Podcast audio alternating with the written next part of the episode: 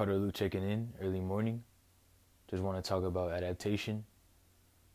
Jot down a couple sentences, statements about it. You have to be able to have that keen focus, especially through life, in which it takes you through ups and downs.